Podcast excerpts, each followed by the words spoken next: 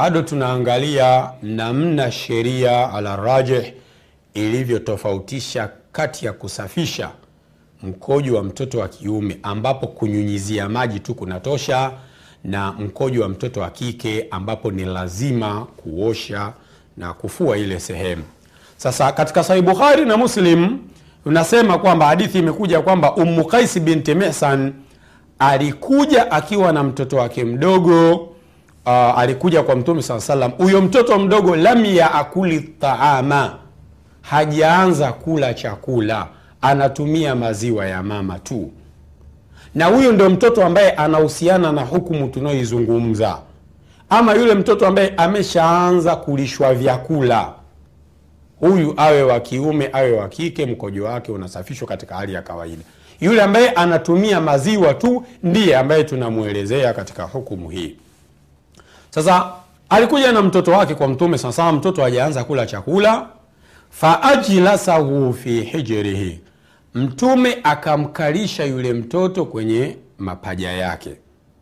Fabala ala thaubihi yule mtoto akakojoa kwenye nguo ya mtume saa salam akakidhi haja kwenye nguo ya mtume huyu mtoto mchanga. Mtume alifanya nini? Na huyu mtoto ni wa kiume sasa. Fadaa bimain a, mtume akaomba aletewe maji fanadhahahu aka yani nyunyizia akamwagia maji katika ile nguo walam yaghsiluhu hakuiosha hakuifua. Alinyunyizia tu maji basi hii hadithi ipo katika bukhari na muslim. Riwaya nyingine ya hadithi yetu ya mlango hadithi ya abisamhi katika abi daudi imekuja na hii ni kwa urefu wake sasa kuntu akhdumu nabiya salllahu alaihi wasallam abu samhi anasema nilikuwa ninamtumikia mtume ni muhudumu wa mtume. Fakana idha arada an yaghtasila qal ilikuwa mtume anapotaka kuoga huwa ananiambia wallini kafaka nielekezee kichogo chako. Yaani uso wako angalia kwingine mimi nielekezee kichogo chako anasema abu samhi fauwallihi kafaya ninamwelekezea kichogo changu. Faasturuhu bihi ninamstiri mtume wakati wa kuoga kwa njia hiyo. Tayib fautia bihasanin au husaini. Siku moja mtume akaletewa mjukuu wake mmoja kati ya hasani au husaini watoto wa ali bni abitalibi radiallahu anhum mmoja akaletwa kwa mtume wakiwa wadogo sana. Hasani na huseini mmoja ambaye amkumbuki vizuri ima hasan au husein. Fabala ala sadrihi ikawa ame amekojoa kwenye eneo la kifua cha mtume. Yaani amembeba yule mtoto akakidhi haja kwenye kifua cha mtume. Fajitu aghasiluhu. Mimi nikaja abu sami anasema nikaja ili kwa lengo la kuifua ile nguo ya mtume iliyopatwa na mkojo wa mmoja kati ya wajukuu zake. Mtume akasema yughsalu min bauli ljaria wa yurashu min lghulam. Yaani kana kwamba mtume anaonyesha hakuna haja ya kufua.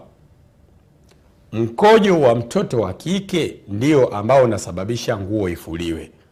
Ama mkojo wa mtoto wa kiume nguo inanyunyiziwa maji tu inatosha hii ni hadithi kwa urefu wake katika sunani abi daud na utaona wale waliosema hadithi mbili amepokea abu ni moja tu.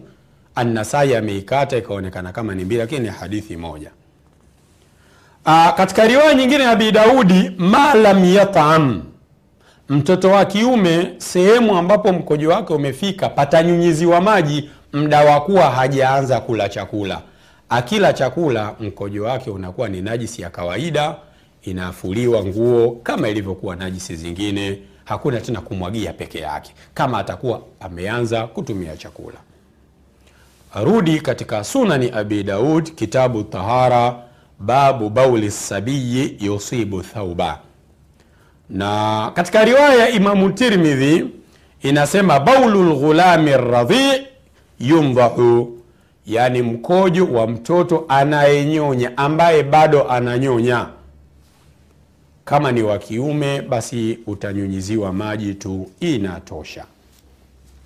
Naam sasa uh, katika upande wa lugha tafiti za lugha kuna maneno mengi aljaria. Aljaria waarabu wanatumia. Katika lisanu la arab aljaria inatumika kuonyesha kwa maana ya jua. Aljaria ina maana ya upepo. Aljaria ina maana ya safina. Aljaria ina maana ya neema lakini aljaria ina maana msichana mtoto mdogo pia. Hii ni kwa mujibu wa lisanu la arab pata hizo faida za kilugha. Jua linaitwa jaria pia. Upepo jaria. Uh, aljawari lkunnas nyota pia zinaitwa aljaria. Jahazi inaitwa jaria. Hamalnakum filjaria hata neema inaitwa jaria. Lakini pia mtoto wa kike anaitwa jaria. Na huyo ndiye ambaye amekusudiwa katika hadithi. Uh, arashu ni kumwagia maji. Rashuka lilbaiti bilma.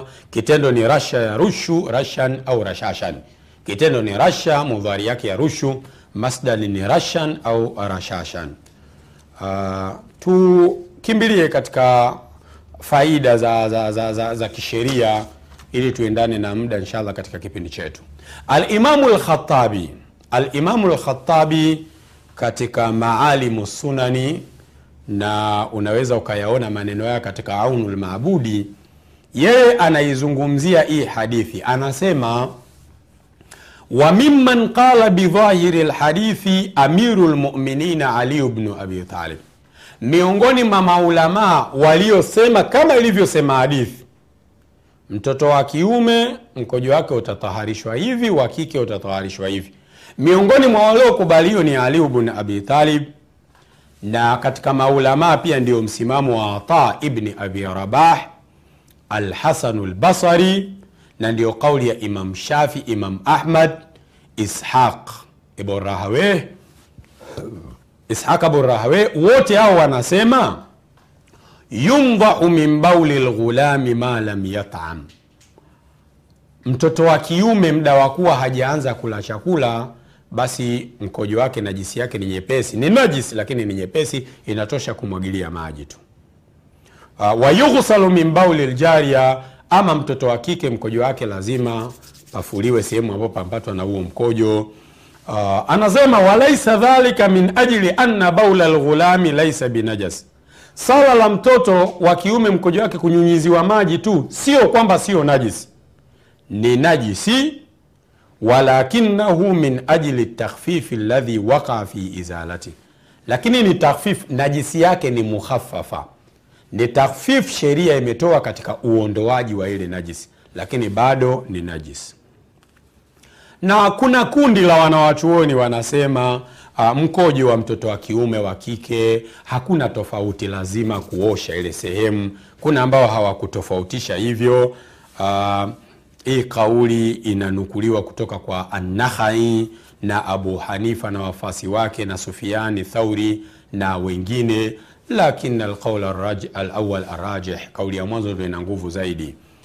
Uh, vile vile ibnu lqayim katika ilamu lmuwaqiina an rabi lalamin ameelezea kwamba kuna kauli tatu za wasomi katika haya masala wapo waliosema mkojo wa mtoto wa kike wa kiume yote mikojo yote hiyo tumdha unanyunyizia maji tu inatosha kama wajaanza kula. Wapo waliosema yote hiyo lazima kufua nguo. Na kauli raji ni ile iliyotofautisha hata ibn lqayim ameirajiisha hiyo kauli katika ilamu lmuwaqiina an rabi alalamina kwao ndugu zangu katika iman watazamaji wetu wa africa tv kwa kweli khairu lhuda huda muhammad. Utaratibu bora ni utaratibu wa mtume muhammad. Uh, sababu ni nini ya hii tofauti? Wanawachuoni wametaja sababu nyingi. Ibn lqayim ameelezea sababu katika ilamu lmuwaqiin albasamu ameelezea sababu katika taudhihu lahkam lakini wewe kama mtiifu muislam unatakiwa uwe mtiifu ufate sheria aliyoelekeza mtume. Umeielewa sababu alhamdulillah hujaielewa kuto kuelewa kwako sababu hakuna maana ya kuacha kufata sheria. Tuna swali ya dhuhuri rakaa nne magharibi rakaa tatu swala zingine tunanyanyua sauti, swala zingine imamu anyanyui sauti. Haufahamu sababu, lakini kuto kufahamu sababu hakutufanyi kuacha ibada ya sala. Funga tunafunga siku 29 30, hatujui sababu kwa nini zisiwe siku kumi. Kwa nini tusifunge miezi mitatu? Hatujui sababu, tunaendelea kufanya ibada. Kwa hiyo si lazima kuijua sababu. Wanawachuoni wamejitahidi, wametaja sababu nyingi, lakini nachokiomba mimi ni kuwa wapole katika kuzitii sheria za Allah tabaraka wa taala. Mama Aisha siku moja aliulizwa na mwanamke fulani, akamwambia mbona sisi tukiwa katika haidh tukitwaharika funga tunalipa, lakini swala hatulipi? Kwa mama Aisha hakumpa sababu kwamba ah, swala ni ndefu sana, kulipa swala za siku tano siku saba ni nyingi, ni uzito, maneno ambayo tunayasema sana katika fiqhi. Mama Aisha alitaka kumjenga kiakida yule muulizaji, akamwambia kunna nu'maru fi ahdi rasulillah kunna nu'maru biqadai saumi wala nu'maru biqadai sala. Utaratibu ni kwamba tulikuwa tunaamrishwa kulipa funga hatuamrishwi kulipa swala. Kwa hiyo swala ni amri ya kidini ya kisheria, tunachotakiwa kusema samina wa atana.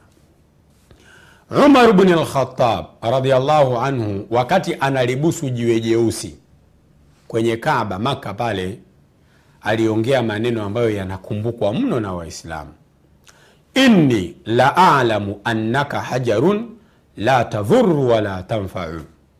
Walaula anni raaitu rasulallah sallallahu alaihi wasallam yuqabiluka ma qabaltuk, mi nafahamu wewe ni jiwe tu, ni jiwe, huna madhara, huna manufaa. Nisingemwona mtume anakubusu nami nisingekubusu.